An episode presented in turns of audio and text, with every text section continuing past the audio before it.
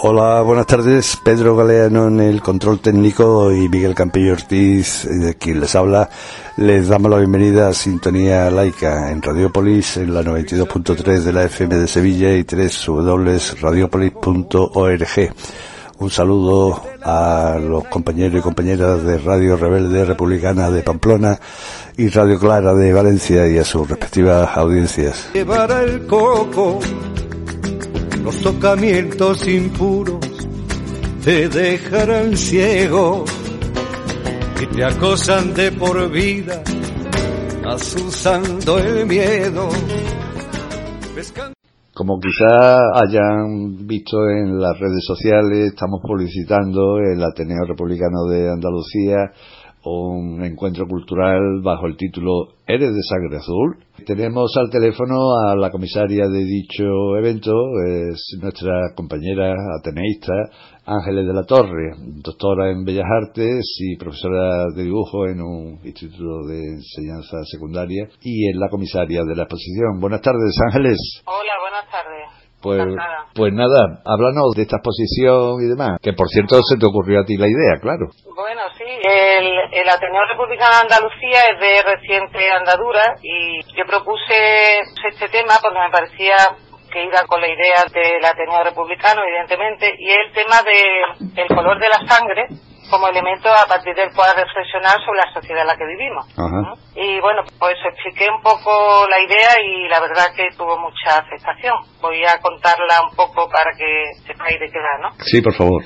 La sangre azul como símbolo de las desigualdades y los privilegios de la monarquía, pues sería el primer anacronismo de la verdadera democracia. Ser de sangre azul o comportarse como tal en nuestra sociedad explica y justifica ser inviolable ante la ley o vivir con un nivel de privilegio. Este concepto, bueno, pues lo tenemos desde pequeño en los cuentos y en nuestra historia, la conquista cristiana de la península ibérica, que se basaba en la constatación de que la sangre azul se transparentaba en aquellos que no trabajaban al sol, claro, demostrando así que no tenían ascendencia judía o mora.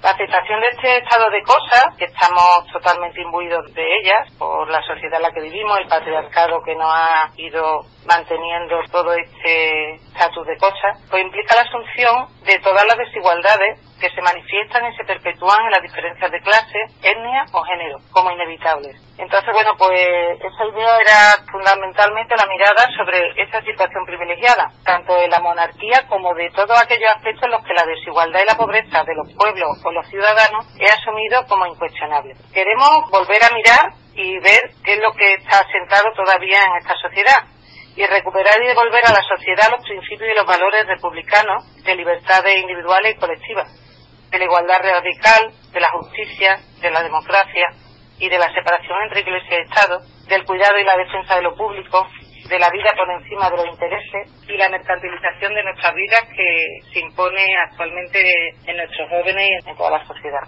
Por otro lado, la construcción de un Estado que permita la libre determinación de los pueblos y la consideración de las diferentes identidades culturales. Andalucía, por otro lado, ha sido un pueblo maltratado por los poderes políticos, difundiendo una imagen ofensiva de vago y atrasado que habla mal el castellano y haciendo que los propios andaluces no tengamos una imagen positiva de nosotros mismos. Andalucía como pueblo no excluyente necesita tener una idea ajustada de sí misma, de su identidad como pueblo, de sus posibilidades y sus carencias, y tenemos que ser libres para poder mirar de igual a igual a los demás pueblos y poder así avanzar sin complejos. Para ello necesitamos pues darnos cuenta de quién somos y quitarnos toda esta vieja piel que seguimos manteniendo y que está en nuestra educación y en todo el lastre que llevamos. Por eso, bueno, la sangre azul sería esa idea un poco simbólica, ¿no? En el que las desigualdades y las injusticias se perpetúan. Y bueno, pues la idea es cuestionar mediante el arte, que es de lo que se trata, cuestionar eso que todavía sigue imponiéndose.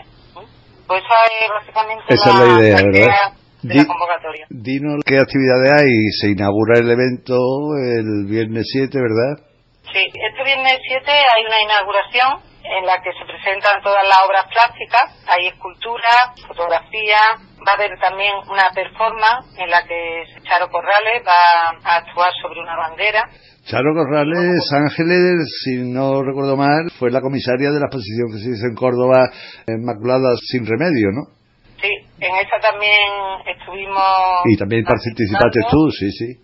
sí, la propusimos entre dos o tres compañeras y la verdad que, bueno, pues ha tenido, en principio no tuvo tanta repercusión aquí en Sevilla, pero como todo lo que parece que molesta a la, bueno, pues a los estamentos, en este caso la Iglesia, pues en el momento en que se menea, pues se da un poquito en la clave, porque hay ese nivel de, el pensamiento es tan claro con la Iglesia, pues ahí le tocó y cuestionó pues la exposición, incluso rajaron la obra y hemos tenido bastante problemas. El caso es que en el momento que se menea un poco y se tocan los privilegios, pues surge este descontento, claro.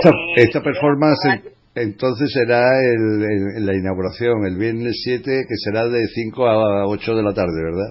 Sí, bueno, en principio pusimos de 5 a 8 porque cerraban a las 8 por la pandemia, pero como han abierto hasta las 11, hasta las 10:30, 11, pues lo hemos pasado a las 7 de la tarde.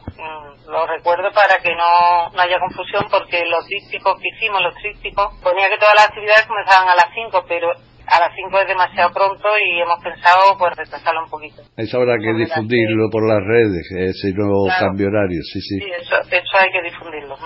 Así que nada, esa es la idea, la performance y la presentación de la exposición.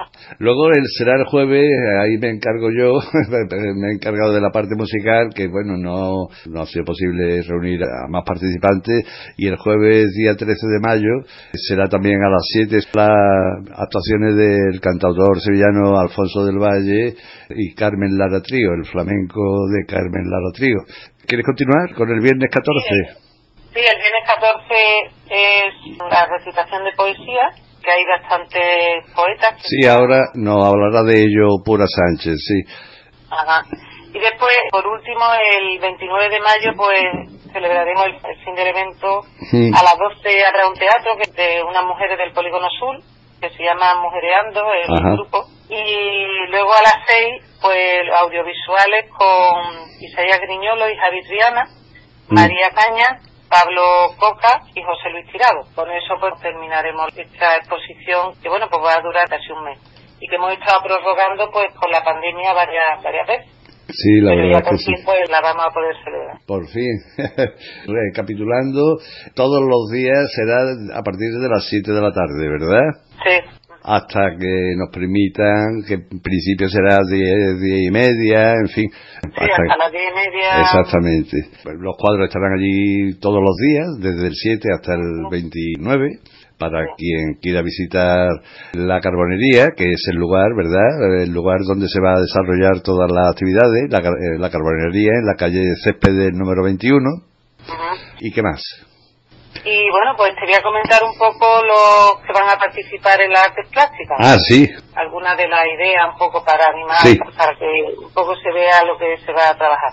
Bueno, pues tenemos, por ejemplo, autores, somos 22, creo, en total. Y bueno, voy a comentar algunos. Por ejemplo, Pablo del Carco, que presenta una obra que se llama El laberinto español. Y, por ejemplo, Antonio Nodal, con La sombra, que bueno, es una de las obras que, bueno, muy interesante, porque bueno, ya ha tenido hace poco en el anticuario una exposición. Y es un pintor, bueno, que estamos descubriendo ahora y que ha vivido aquí toda la vida, pero de repente ahora es cuando nos enteramos de que está este señor tan interesante, ¿no? Y hace un dibujo muy interesante en que aparecen unas tijeras, que significa la liberación de las vivencias, de cómo cortar con ellas los privilegios de la Iglesia, esas que amenazan con el infierno, y la campana sonando para que acudan los fieles, o la escuela, con sangre entra, la letra, o los militares, con el miedo mediante la arma. Y la doble moral, sobre todo, que aparece como una mujer que enseña el pecho, y es como la representación de lo que sentencian, las personas que sentencian a otros porque han hecho esto y lo otro, y por detrás pues hacen ellos... Sí, la doble moral. ¿No? Bueno, pues todo de sangre azul. Frente al autor que se desnuda de todo ese legado que ha recibido y comienza a vestirse con otra piel. Un poco, la verdad, que es muy interesante. Luego está... Marión Sosquín, con una obra que se llama Dame Fuego, la fotografía del rey del Museo de Cera derretido, o Laura y Gómez, trabaja sobre la baraja española, donde se eliminan imágenes de los cuatro reyes, planteando la posibilidad de jugar la partida, pero sí la presencia del rey. José Bejarano también hace una escultura con banderas republicanas, como envuelta, como una flor que se regala para una democracia plena. Ana Campos también pues habla, presenta una obra que se llama Me sangran los ojos, y que hace como, presenta como la realidad incomprensible e injusta, y por eso pues le sangran los ojos, ¿no? Mm. Después, bueno, yo presento también otro trabajo que es sobre la vecandad, sobre eso, todas esas personas que tuvieron que huir por la carretera de Málaga y Almería, porque eran de sangre roja y tenían que ser exterminados. Y bueno, pues fue en el mes de febrero del 37, por barcos fascistas españoles y aviones alemanes e italianos, que imponían intentaban imponer pues lo que todos ya sabemos. Hay otro ateneísta, Sebastián Martín Recio, con una obra que se llama Abrazos en el Mediterráneo, en la que, bueno, pues habla de la monarquía alauita de Marruecos, que mantiene una dictadura en su país, con elevadas tasas de tortura, encarcelamiento, injusticia, y todo eso, bueno, pues por la estrecha amistad de la monarquía española. Pues denuncia eso, el trato a las personas, ¿no? Después, Aline Paz también aparece con una camisa, con una frase, Franco no ha muerto, en fin, bastante fuerte y bastante impresionante. O Charo Corrales, que presenta Guerra de Banderas, Pacto de Silencio, Pacto del Miedo, recordando pues cómo la historia, pues en la historia tenemos esta España que está resurgiendo porque no ha sido verdaderamente democrática, y lo estamos viendo ahora como vuelven las viejas sombras a asomarse, ¿no? Aborigen es otra obra de Ricardo Naise, que es sobre un aborigen, bueno, pues a la hora de hablar de la civilización y la barbarie, o culpable o inocente, sangre azul y sangre indígena, pues habla eso de lo puro, de la naturaleza, como lo contrario a lo que se está imponiendo, ¿no? Horacio Claudio Ujías, que ha presentado también una escultura que se llama Un paso de una nueva república. Marina Molano, con un título, una fotografía intervenida, se llama Azul en la mentira, que es un autorretrato, ha trabajado sobre una herida auténtica, y habla de, bueno, metafóricamente sobre la sangre real y los privilegios, la sangre azul, ¿no? Y bueno, hay una obra muy interesante que la trajeron ayer de Huelva, Juan Manuel Saidedo, muy enorme, de un rey que está haciéndose una autotransfusión de sangre azul. Y la verdad que es impactante entrar en la Carbonería y encontrarse aquel mamotreto poniéndose a él mismo la sangre, pues la verdad que es muy impactante. Después, bueno, Teresa Lafita, que ya sabemos que también tenía, el abuelo era escultor. Sí, y tenía... ateneísta también, sí. Ateneísta también, y en la obra trata sobre el busto de Pepe Lafita, que era su abuelo, que presidía el Salón de Pleno del Ayuntamiento de Sevilla, y que fue quemado el 18 de julio del 36. Y bueno, pues ella hace una foto representando la Tercera República, pero de incógnito, porque está con máscara, en fin, es muy gracioso también, muy interesante. Javier Fito presenta a la Duquesa del Militón, hace un collage acrílico, y bueno, habla de eso, de los sectores del poder que han controlado a través del arte a la sociedad, y han creado iconografías con las que dominar al pueblo. Javier Fito es conocido en la audiencia de Radiopolis, tuvo hace años un programa sobre interreligiosidad, sí. Ajá, pues está aquí también en la exposición y trae esta obra. Después también está La Lou, que bueno, es muy simpática su obra porque se llama La Familia King, y la familia King, que es rey, la familia real, ¿no? Hace un paralelismo con la hamburguesa, el Burger King. Entonces pues dice, en este caso la familia King es un producto pack de la marca Burger King. Y entonces bueno, pues todo está... Si consigue esa imagen, pues te va a llevar por la familia aquí. Dice, verás, dice, siéntate y pídete una familia aquí, verás cómo se te atraganta. Y la verdad es que es muy interesante la obra, muy simpática. Después, bueno, pues Los Reyes que Queremos, he presentado una serie de fotografías de diversas personas con una corona, pero una corona de papel, pero que luchan día a día por los derechos humanos y civiles y por la justicia social. Y bueno, eso también es una obra inacabada porque voy a seguir haciendo fotos con todas las personas que estemos allí. Haremos como un fotocool haciendo nuevos reyes que luchan por los que tenemos la justicia social y los derechos humanos. Bueno, me quedan ya poquito. Clara Malpica presenta una serie de fotografías que se llama la falsa república, y ha tratado una manifestación que era monárquica, pues hace una serie de fotos, pero le cambia el color de una de las bandas a todas las banderas. Y entonces, bueno, pues con la tecnología hace una manipulación y, bueno, pues cuestiona con ironía el orgullo patriótico y hace así como un gesto de qué es lo que nos creemos, qué es lo que hay, qué es lo que queremos cambiar. En fin, hay un gesto de humor ahí con el tema de la bandera, ¿no? Ajá. También participa otro compañero en Radiopolis, el doctor Música Ismael, Juan Ismael González. Juan Ismael González tiene dos obras muy simpáticas en las que hay un collage realizado en la puerta de un escaparate de esos que llamamos de los 20 duros. Y ahí están todos representados por el último gobierno franquista que aparece ahí metido y está simpático. Y bueno, la coronación del rey como bufón. Y bueno, ya hoy desde la casi todo, vamos. Sí, bueno, Ana María Delgado, ¿te falta? Ana María Delgado, que bueno, pues representa, se llama Pidientes y Pudientes, y hace un paralelismo con el Ángelus de Millet y la coronación de Napoleón, de David, el David, y está muy, muy interesante. Uh-huh. Después, la última, de Antonio Vidal Arias, que se llama El ganado de Gerión, y que se trata de la extrapolación del mito convertido en metáfora sociopolítica, en la que Gerión, que era un gigante monstruoso de 3 cabezas, representa el capital protegido con el escudo del mercado. Y bueno, pues hay una ironía bastante interesante de lo que está pasando y de lo que sigue pasando en nuestros días. Pues... así que yo creo que, bueno, la ironía, la crítica y la creación se unen para buscar nuevas vías de sociedad y buscar la sociedad que queremos. A ver si es posible. Hombre, depende de nosotros, de la ciudadanía, que sea posible o no.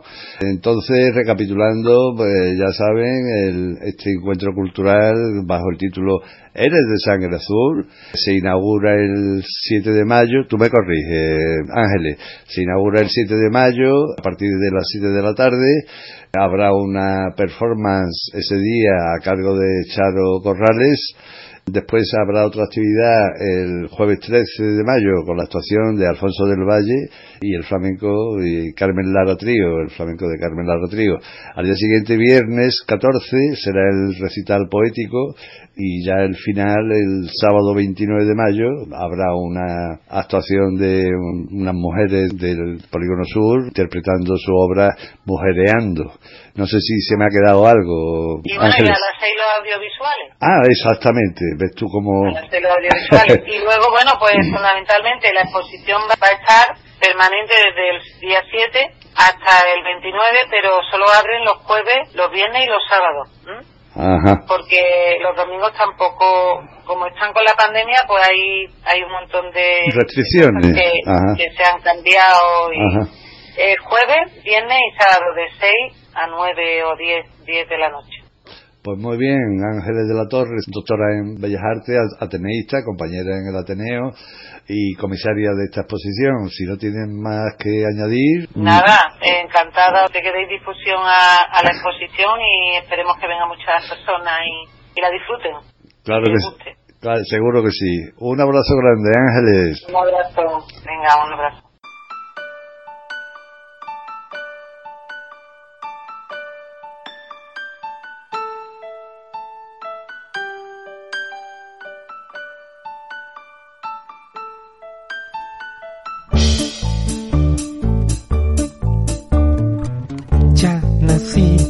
Cierto pedigrí me tocó, no es que quisiera yo, creo que con su varita unada soy bastión de una institución medieval, pero no pagan mal, todo porque no haga nunca nada. Soy feliz y me dan la nariz, que no haré siquiera el paripé. Soy gandul, pero de sangre azul.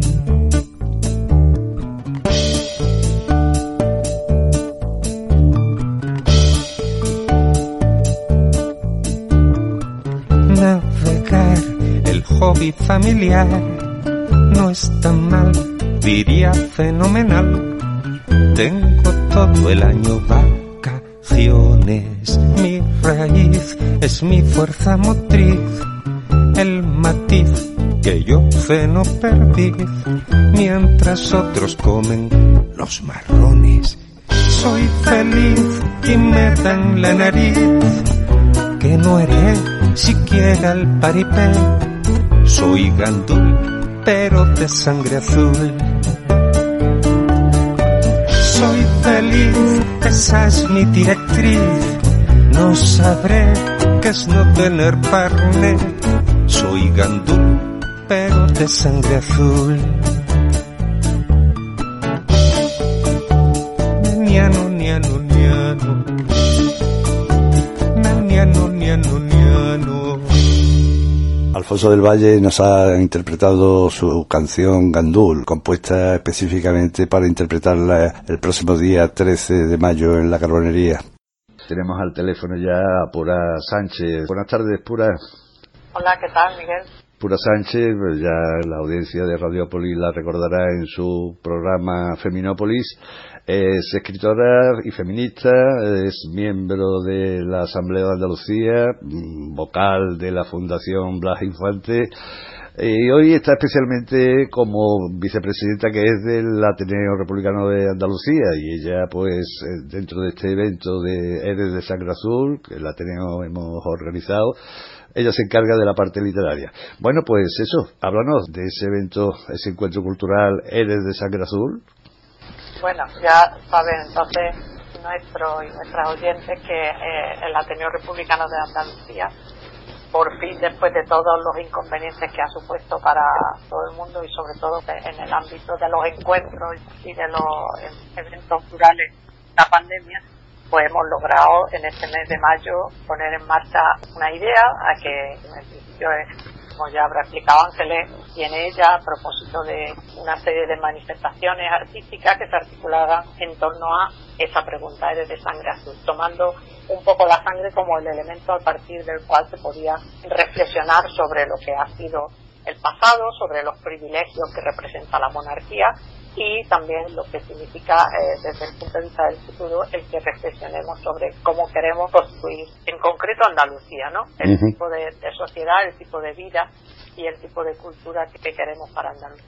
Entonces, en ese contexto general de la convocatoria Eres de Sangre Azul, donde se han hecho, como ya ha explicado Ángeles, no solamente obra de carácter artístico, de tipo plástico, hay también audiovisuales, hay también una performance y hay un apartado literario que es una lectura poética, que es la que yo me he encargado de coordinar. Lo primero que tengo que decir es que tendría que agradecer a las más de 40 autores y autoras que han mandado un poema, o a veces varios poemas, para que podamos elegir uno para esa lectura poética, que aclaro que tendrá lugar el día 14 de mayo, aquí en la Carbonería, en el espacio de la Carbonería, en la calle Céspedes 21, en Sevilla, y que será una lectura poética, como digo, en algunos casos además en la voz de los propios autores, porque ya hay también algunas personas, algunos autores y autoras que han dicho que van a asistir.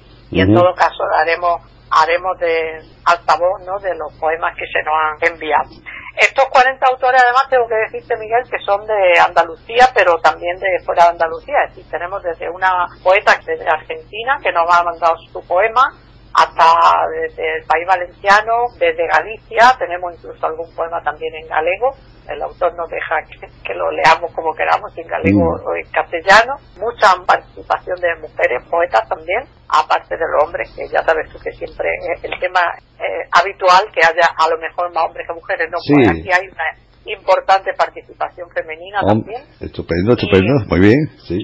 Y la verdad es que los poemas además son muy variados, porque son poemas, algunos que hablan directamente del rey o de la reina, como justamente los dos que había preparado, si me permiten luego para leer un trocito. Sí, claro. Que hablan del rey y de la reina como los dos figuras en las que de alguna manera se puede ver muy claramente los privilegios y la desigualdad que todavía hay en nuestra sociedad, que aún hay en nuestra sociedad. Pero también hay muchos poemas que son de carácter, digamos, de carácter social, es decir, poemas que reflexionan sobre la situación de desigualdad, sobre la situación que se vive entre las personas que trabajan o las que no trabajan, pero que están en una situación de precariedad de carácter económico, pero también de precariedad en los afectos, de precariedad, de desarraigo, etcétera, etcétera. Uh-huh. En fin, es una gran reflexión de carácter social y político la que contienen todas estas obras que, como digo, ya te digo, andamos casi poco más de 40 autores y autoras. Yo no esperaba tanta participación. ¿Tú lo esperabas o...? Yo, es que los poetas son gente muy solidaria también, ¿eh? Y entonces ha habido una persona a la que me gustaría, hombre, no puedo nombrar a los 40, esto se entenderá, ¿no? Mm. Pero sí que hay una persona a la que yo me dirigí, que la conozco a través de lo que publica mensualmente el Portal de Andalucía, que es Antonio Orihuela. Mm. Y Antonio Orihuela está conectado con un grupo muy grande de poetas, que se llama los poetas la poesía, creo que se llama algo así como la poesía del extremo, no estoy segura. Me perdonan quienes me escuchen si me equivoco. Y entonces, pues a través de él yo difundí la convocatoria. Y entonces, bueno, fue como quien da una señal, y entonces empezaron a llegar poemas al correo del Ateneo Republicano, y la verdad que ha sido un auténtico placer. Yo no he tenido esa suerte, Pura. Yo que me había encargado para la parte musical, no, la verdad es que, bueno, había poca, no sé si ahora sí por la pandemia o qué, que el caso es que no, así que en la parte musical, ya lo hemos comentado antes con Ángeles, pues nada, actuará Alfonso del Valle y Carmen Lara Trío. Haremos ahí el día 13 de mayo una actuación de estos dos conjuntos. Muy bien, pues a ver si el próximo año, en una nueva edición de esta convocatoria, pues es posible que con un poco más de tiempo ya una cierta normalidad lo consigue, ¿no? Claro. Disculpa que te haya interrumpido, continúa. Estaba comentando que estos poetas y estas poetas han sido muy generosos, y yo estoy personalmente y también en nombre del Ateneo ya le he dado las gracias, porque realmente ha sido una reacción muy generosa, ¿no? Uh-huh. Y no sé qué. Yo he seleccionado un par de poemas. Sí, vale. Muchísimos que tenemos aquí. Sin que se sientan los otros 38 poetas. No, claro que no. Pero mira, tengo aquí abiertos dos poemas. Una de dos mujeres andaluzas, una del extremo este, que es granadina, o en este caso, y otra del extremo este, que es gaditana, que es Bea Aragón.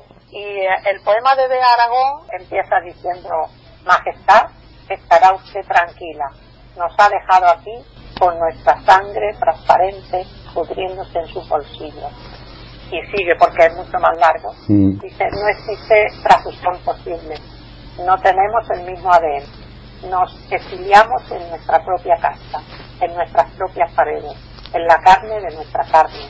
Nadie sabe que todavía seguimos respirando. La reina no tiene la sangre azul, es por eso nuestra reina.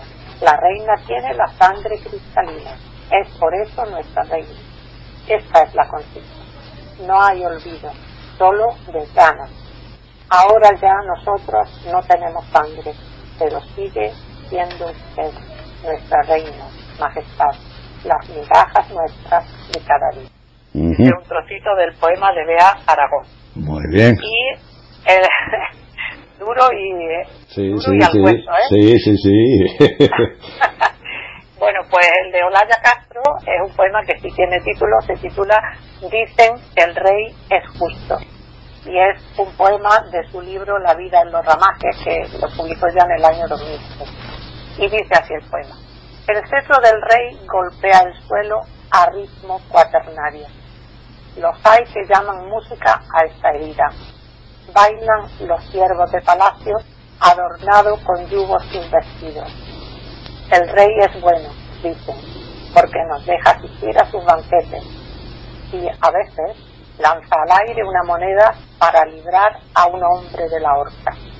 Olvidan los siervos a los muslos que la moneda encerró en los galeones. Olvidan los cuellos cercenados por no postrarse a tiempo ante su alteza. Dicen que el rey es bueno, dicen que el rey es justo, porque ellos aún conservan intactas sus cabezas. A ver, ¿puede ser o no puede ser revolucionaria la poesía? Pues claro, Bueno, sí, iba a decir, ¿quién lo ha dudado? Pues sí, hay mucha gente que lo duda. Bueno, la poesía, como dijo el poeta del año 50, como decía Blas de Otero, es un arma cargada de futuro, ¿no? Claro. Pues esa es la poesía. Claro que sí. Dice que van a asistir Antonio Orihuela, creo, ¿no? Sí, Antonio Orihuela y algún poeta más que nos ha dicho que se va a poder acercar, a algunas personas...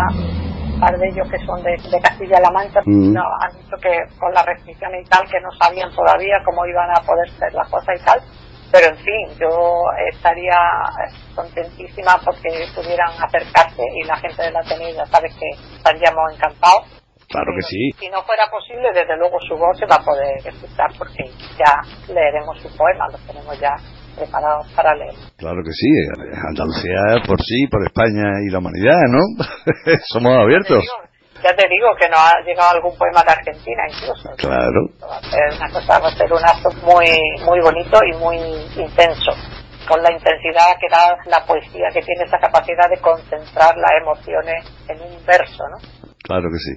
Recordemos, el acto poético será el día... 14 de mayo, el viernes, en la Carbonería. Ajá. A las 5 y las 8 de la tarde. Bueno, hemos puesto esa hora límite, me refiero, a las 8 de la tarde, porque estaba la cuestión del tema de la pandemia, no permitía más, pero ahora a lo mejor podemos aguantar hasta las 9, en fin, como hay tanto poema que leer y tal, a lo mejor, no sé. Bueno, ya veremos. Lo mismo da para leer los 40 poemas, y los poetas que hayan tenido a bien y hayan podido acompañarnos, pues pueden hacer una segunda vuelta y leer un segundo poema, o lo que les decía la cosa. Hasta en la tarde promete ser intensa. Seguro que sí. Tenemos muchas ganas de encontrarnos, porque hace mucho tiempo que no... Yo por lo menos hace muchísimo tiempo que no asisto a un acto medianamente social, en el sentido amplio de la palabra. Sí, claro, con esta situación pandémica, el Ateneo, de hecho, aquello que organizamos en donde tú participaste, por cierto, en el Alcázar, con Javier Pérez Rollo y Gerardo Pisarello, eso fue en junio, si no recuerdo mal. Bueno, en junio, sí, de la semana. Claro, y ya otras muchas actividades que teníamos pues no se han podido realizar por la cuestión de pandémica. Bueno, hicimos el Ateneo Republicano también, pero fue de forma telemática, en fin, claro, estamos ávidos de encontrarnos. Yo estoy ya muy harta de hablarle a las pantallas, ¿eh? Sí. Estoy muy aburrida ya. Pues sí, pues bueno, sí. Como mucha gente. Te comentaba antes que, bueno, Andalucía siempre ha sido un territorio, una población muy abierta y tal. Ahora en Madrid, y tenemos que hablar de las elecciones de ayer. Permíteme que te haga alguna preguntilla al respecto, Miguel, porque es que Madrid... Sí, es así, sí, la verdad es que sí, pero es también muy abierta, muy tal. Bueno, ¿qué comentario te suscita, no? Bueno, yo voy a empezar diciendo una maldad. A mí Barcelona me gusta como ciudad mucho más que Madrid, ¿eh? Creo que también. Sí. Eso para empezar. Pero bueno, me siento mucho más a gusto, me siento más abierta y más... Además, tú como buena andalucista que eres, la octava provincia, ¿no? Hombre, aparte de eso... Perdón, la novena. Mi afecto, tengo allí mi afecto también. Claro. Pero bueno, aparte de eso, Barcelona me parece una ciudad en la que me encuentro muy a gusto. Pero en fin, poco hablar de Madrid. Bueno, ¿qué quieres que te diga? Pues hija, yo que sí. ¿Eso ya se veía venir, no? ¿O qué? Bueno, claro, ya se veía venir, pero no de esta manera, ¿no? Bueno, yo creo que sí.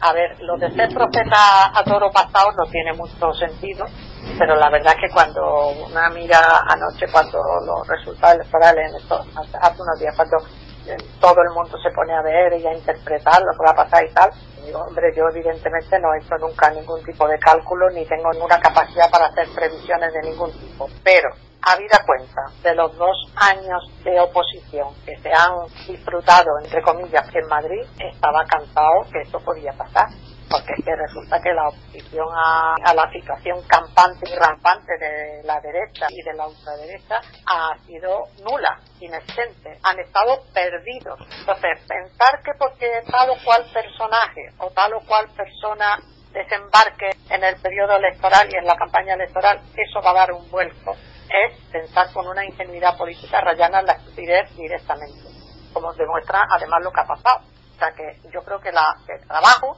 Esto es como cuando los estudiantes, la oposición en Madrid ha funcionado como los malos estudiantes, pensando que estudiar el día antes es suficiente para sacar una buena nota en el examen. Entonces parece como que la gente iba a olvidarse de lo que ha pasado en estos 2 años, o de lo que no se ha hecho en estos 2 años, porque se estaba olvidando de lo que sí ha estado haciendo Ayuso en estos 2 años. Pero es que no estamos hablando del mismo tipo de votantes ni de la misma mentalidad. Entonces, aquí ha pasado sencillamente que, bueno, sencillamente, aparte la campaña ha sido horrorosa.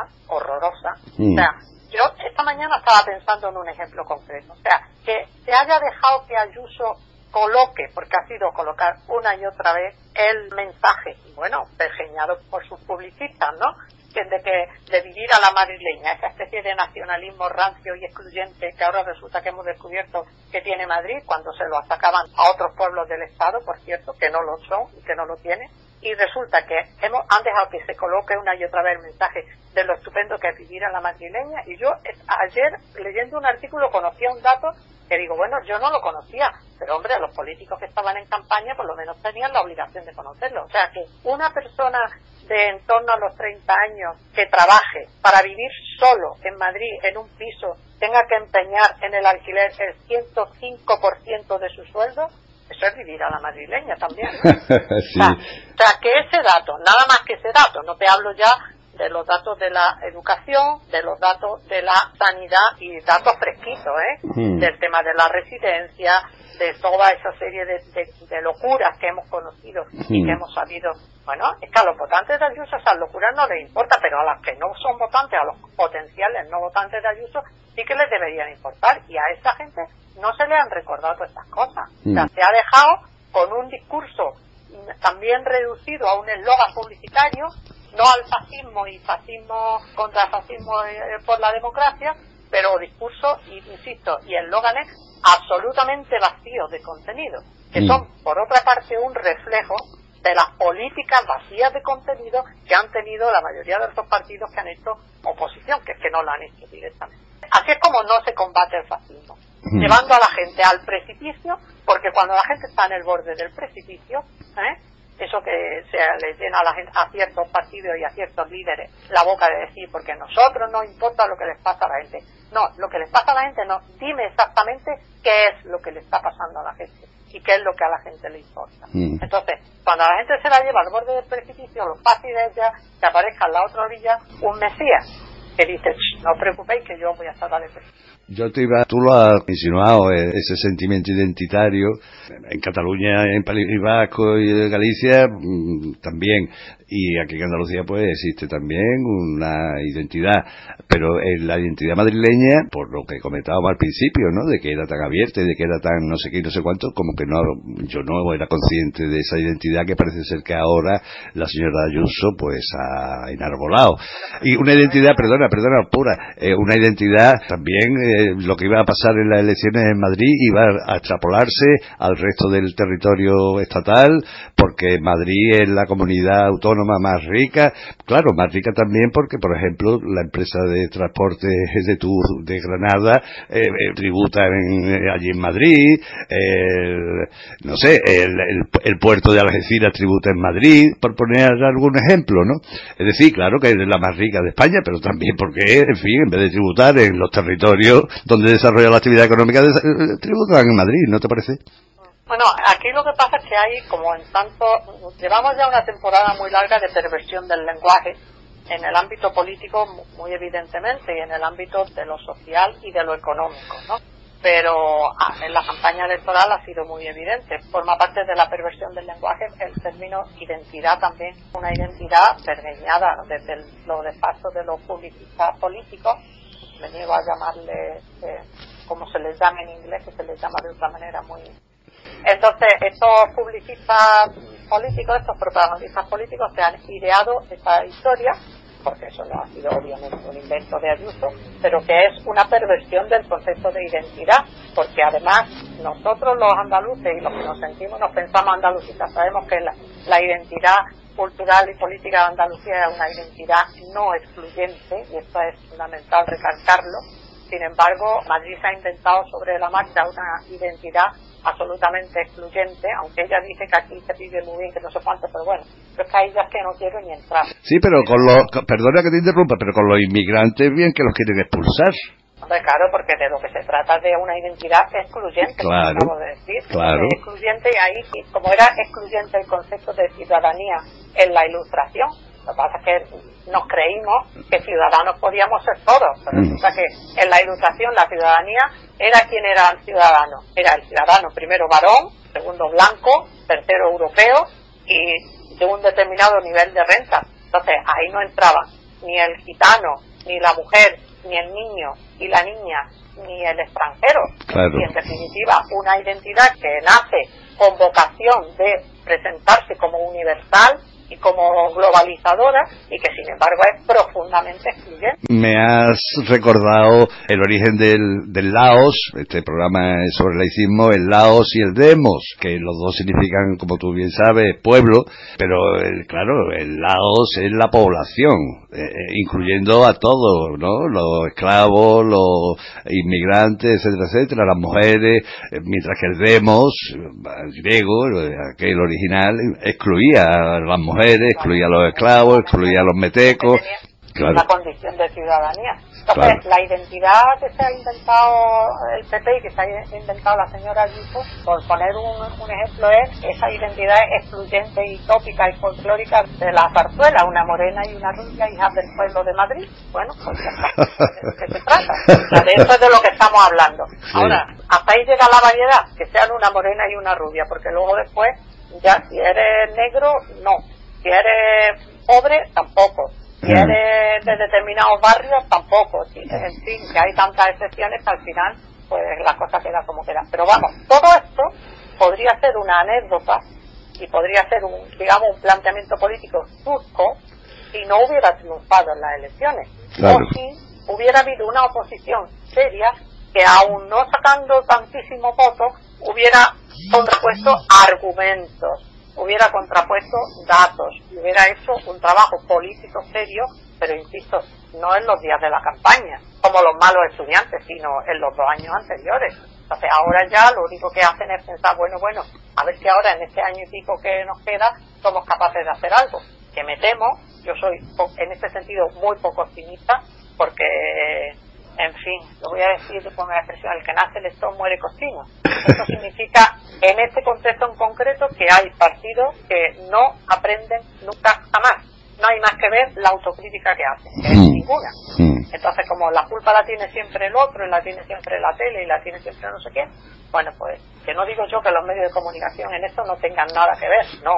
Lo que pasa es que hay determinadas cosas que si se hacen bien, son más difíciles de ocultar que otras, y sencillamente es que han sido irrelevantes absolutamente. Pues sí. A la hora de votar, pues la gente directamente lo ha considerado irrelevante. Oye, uno de los acontecimientos más, no sé, más llamativos quizá haya sido la dimisión de Pablo Iglesias, ¿no? Que deja la política. ¿Qué opinas tú? A mí con Pablo Iglesias me pasa como con Madrid, que estoy muy harta ya, sí, ¿no?, de hablar de él y de que sea él el ombligo del mundo. Ya. Pablo Iglesias ha mostrado cómo en este país en 4 años y medio o 5 se puede pasar de la absoluta ilusión por el cambio a la irrelevancia más absoluta. Eso a base de ganárselo a pulso, a base de un error tras otro, que él ha creído en todo momento que eran grandes audacias estratégicas y que lo han llevado a me parece que es a su casa a hacer un programa de radio. Bueno, algunos hemos hecho un programa de radio sin pasar por un año y medio.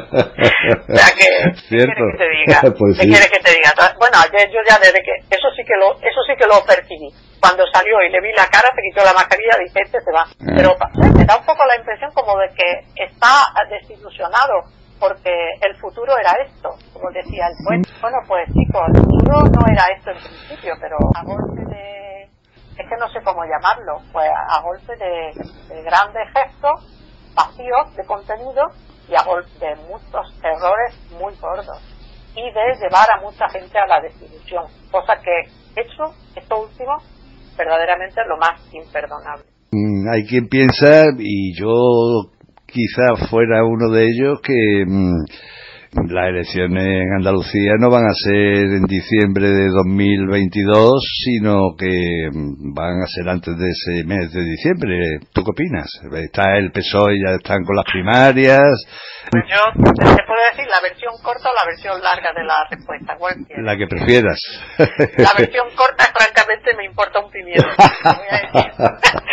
No, y además esto no significa que no me importe la política y que no me importe lo político. Claro. Al contrario, me importa y mucho, y lo que nos pasa en Andalucía me importa muchísimo. Claro. Lo que ocurre es que si estamos otra vez en otro proceso metido, en otro proceso electoral, en el que de nuevo eso obligará a determinados partidos, a todos los partidos además, a olvidar lo que estaban haciendo, lo que quiera que fuera que estaban haciendo, poco o mucho, para meterse en una deriva de carácter electoral, apaga y vámonos. Yo creo que el tema es un poquito peliagudo, porque entonces nos volveremos a empezar a hablar de programas y de no sé cuánto, para luego después no hacer nada, porque como ya se ha visto, los programas no sirven para mucho, nadie se acuerda de los programas, y cuando es el momento de poner sobre la mesa los programas y de revisar lo que se ha hecho y lo que queda por hacer, ese trabajo que es tan necesario no está dispuesto a hacerlo nadie. Pero nadie es nadie. Eso por una parte. Y por otra parte, en términos generales, hemos pasado de casi 40 años de gobierno socialista a 4 años de gobierno de la derecha, a 3 años todavía, no hace falta 3, de gobierno de la derecha sin grandes sobresaltos. Y no lo digo por el bien de la derecha, lo digo por el mal de la izquierda, porque efectivamente durante 40 años no hemos tenido un gobierno que se pueda llamar de izquierda. Yo diría... Perdona, Pura, que te interrumpa. Has dicho que hemos tenido 40 años de gobierno socialista. Yo me apunto a lo que dice Isidoro Moreno, gobierno pesoísta. Sí, eso también lo comento, lo digo yo también. No quiero ofender a los socialistas, pero claro, quiero decir de gobierno pesoísta, efectivamente. Entonces, de los 40 años de gobierno pesoísta, pues con la llegada de las derechas, pues luego ya se demostró. Primero, que la puerta a las derechas, quien se la abrió aquí en Andalucía fue Susana Díaz, que no se nos olvide, a la derecha extrema. Cierto. Y a la extrema derecha, a las dos. Y en segundo lugar, que no ha habido grandes cambios políticos. Lo que se ha hecho ha sido, por ejemplo, en el ámbito educativo, que es el que yo conozco más de cerca, profundizar en la dirección en la que ya estaba trabajando el PSOE, que era la dirección de los conciertos, la dirección del ahogo y la asfixia de la enseñanza pública, el camino de gestionar los centros públicos cada vez más con criterios de competitividad y de empresa privada, de competitividad y de rendimiento, etcétera, etcétera. Es decir, una política educativa que cada vez consiguen avanzar menos en la reversión de la desigualdad, sino al contrario, que las políticas educativas lo que hacen es hacer que la desigualdad se afiance y se profundice en ella. Pero ese camino ya lo había iniciado hacía una década el PSOE.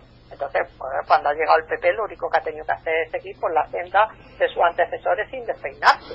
Entonces, bueno, pues, ¿por qué dije al principio que me importa un pimiento? Pues porque, en primer lugar, no espero en ese sentido un cambio sustantivo, un cambio real y transformador para Andalucía, si va a venir de la mano de un partido o de manos del otro, no lo espero realmente. O sea, el cambio de modelo de nuestra acción política, de nuestra acción social, de nuestra acción económica no va a darse, porque ahí tenemos a nuestro alcalde de Sevilla hablando en una ciudad como Sevilla que está arrasada de árboles, hablando de la economía verde y hablando de la Sevilla ciudad de la ecología por antonomasia, es una perversión absoluta del lenguaje. Y por otra parte, porque me da muchísima pereza, esto ya es una cuestión personal, pensar en meternos en una especie de dinámica electoral que sea una especie de campaña electoral larguísima. Sí. Cualquiera de las dos cosas me parecen tremendas para la vida del pueblo andaluz, tremenda. Antes que se me olvide, recomendarles que oigan, que escuchen programas recientes, Domingos Laicos, se emite en Paradigma Radio de Córdoba, el programa lo hace Córdoba Laica, una interesantísima charla que tuvieron Pura Sánchez, Isidoro Moreno y Francisco Acosta, profesor de la Universidad de Córdoba, bajo el tema laicismo y andalucismo. Se lo recomiendo encarecidamente porque es muy interesante. Pura Sánchez recibió en 2010 el premio de la Junta de Andalucía de Memoria Histórica por la investigación recogida en su libro Individuo de Doso Moral, que se publicó por la editorial Crítica en 2009, y creo que se va a reeditar, ¿no, Pura?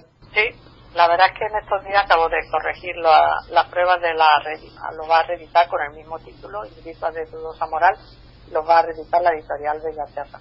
Uh-huh. Así que nada, estoy, hombre, una apuesta un poquito al día, no en los datos y digamos en la globalidad de la investigación, pero sí en alguna, en fin, el libro lo he repasado un poquito y lo he aligerado un poquito. Ah, aligerado. No, aligerado en el sentido de que cuando, en fin, fue el primer libro que escribí, al que le tengo muchísimo cariño, fue un libro que... Es magnífico. Mucho trabajo escribir, porque estaba dando clases, porque tenía muchas cosas que hacer en ese momento y, en fin, tenía que escribir a ratito y bueno, y además no tenía ninguna experiencia como... para ni en el trabajo de investigación ni después mucho menos en la escritura.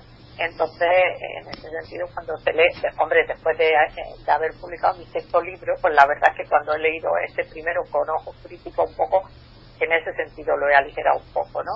Así que, pues, es que me ha llamado la atención, ¿no? Porque me gustó el libro y digo que no me lo aligere, no, déjalo como está. No, el libro, por eso he dicho que claro, el libro está idéntico. Además, yo no he puesto al día tampoco la investigación, porque eso sí me llevaría a un trabajo que ahora mismo además es inviable, porque no se puede ir todavía con normalidad a los archivos y tal, ¿no? Entonces, yo no he vuelto a los archivos ni he tratado de ponerla al día, pero si hay algunas notas aquí de páginas que he cambiado, algunas cosas que, en fin, algunas expresiones y algunos párrafos que sí ha aligerado un poco. Porque, ya. Sí, claro. Experiencia ya sí que tengo, entonces, en el que hablaba. Claro que sí. Bueno, ¿quieres añadir alguna cosa más que se te haya, pues, que quieras subrayar o...? Bueno, hemos hablado, como siempre que me invita a hablar, me deja barra libre, porque como ya hablamos de todo, yo, bueno... Cosa que te agradezco muchísimo, Miguel, como siempre, porque eres siempre tan cariñoso y tan buen amigo.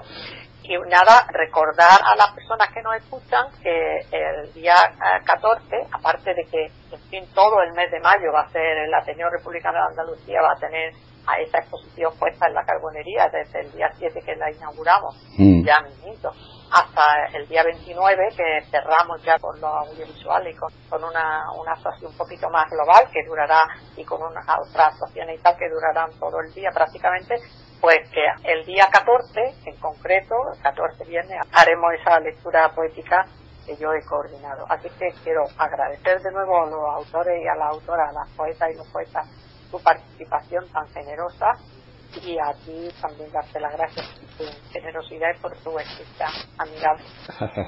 Pues Pura Sánchez, vicepresidenta del Ateneo Republicano de Andalucía y amiga, un gran abrazo, amiga. Otro para ti. Hasta pronto.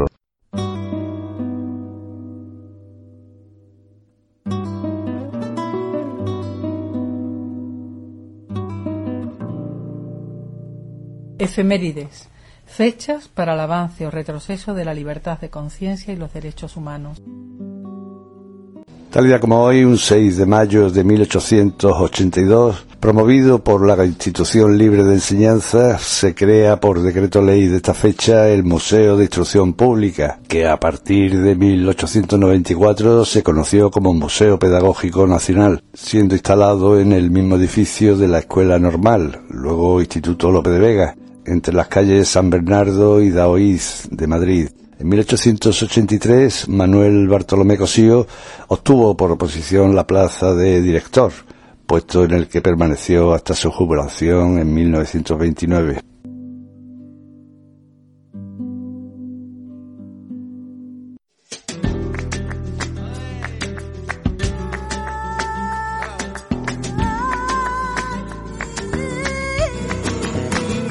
Calma, paciencia y reflexión. Hasta el próximo jueves.